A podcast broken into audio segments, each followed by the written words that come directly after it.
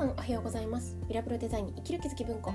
ビラブルデザインとは北鎌倉で個人事業主向けのイメージデザインを行う原田雅の野望です。そんな私が日々生活する中で思う。役に立たないかもしれないけれど止めておきたい心のピンをお届けしています。はいおはようございます。えー、今日はですね私だけの秘技を持つもったいなさというタイトルでお話ししたいと思います。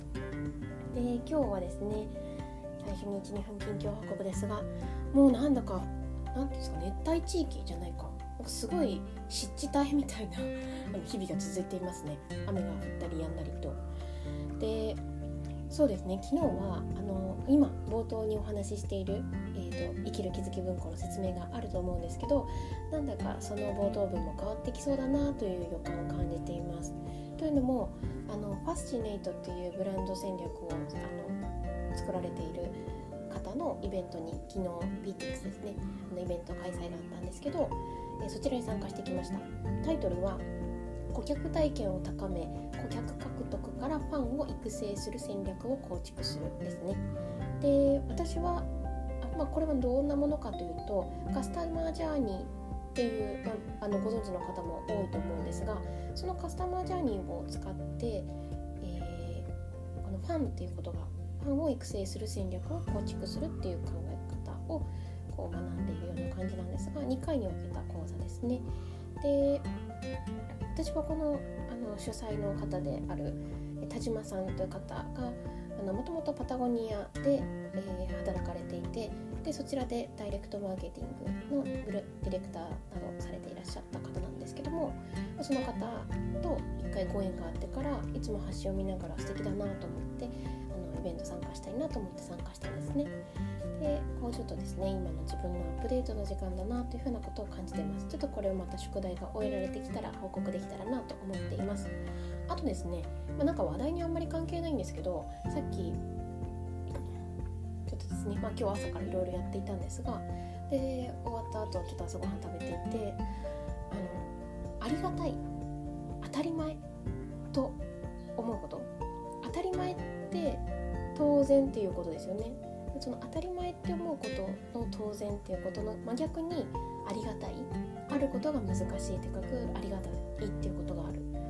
でこれもう何っていう話題なくなんですけども、まあ、なんか本当にねこのキーワードだけ聞いた時にあ当たり前の反対ってありがとうなんだっていうことと逆にありがとうって思えないってことはそのことに対して当たり前って思ってることなんだなっていうふうなことを漢字からも読み解けるのようなお話をして何か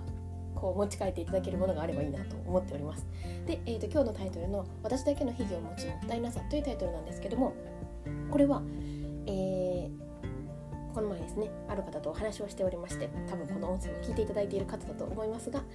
えーとですねその方と話してたことです。で、ま、私だけの秘技って皆さんありますかね？なんか私はこのことで変わった実はみたいなこととかでそれを自分だけが持っている状態ってあると思うんですよ。なんかあのたまたま自分だけがっていうよりもこれを人に伝えるでこれによって私はすごく幸せになったりたすなんか人生が変わったんだけど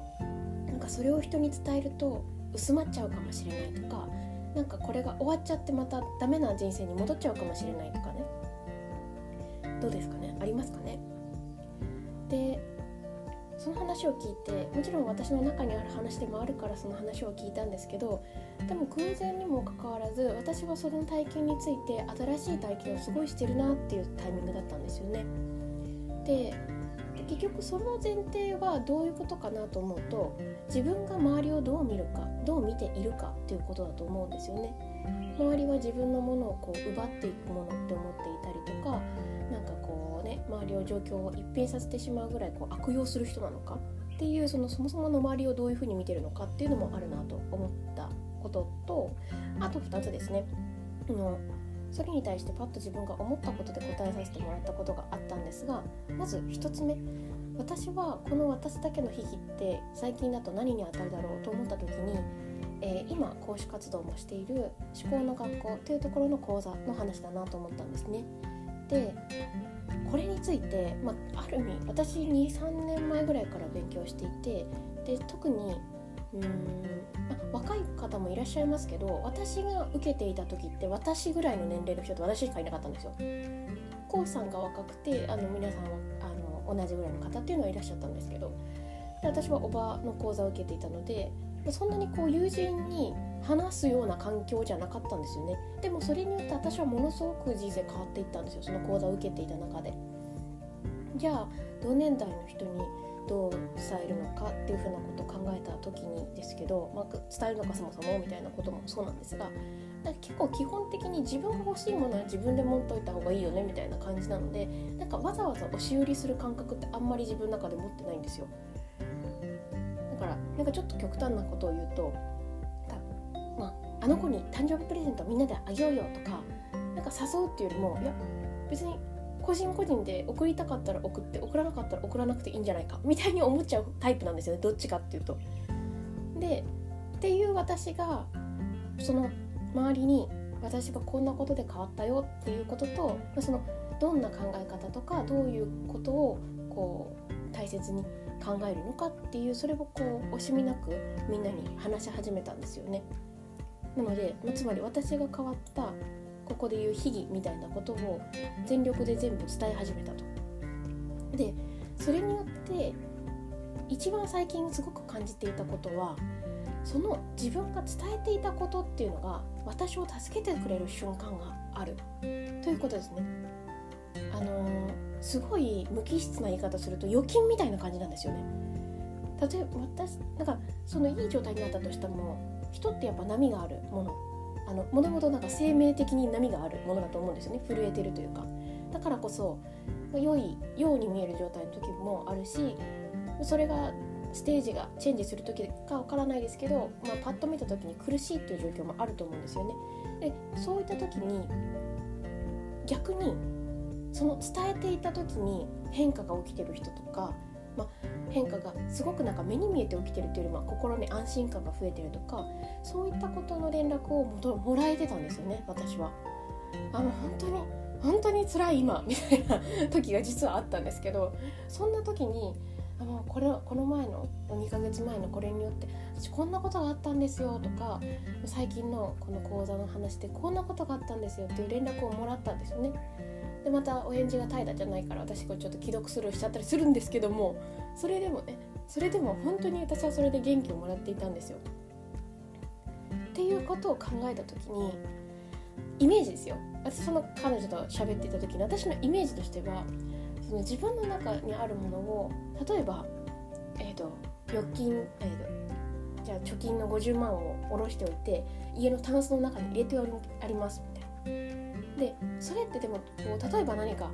あの地震があったとかって言った時にもうそこに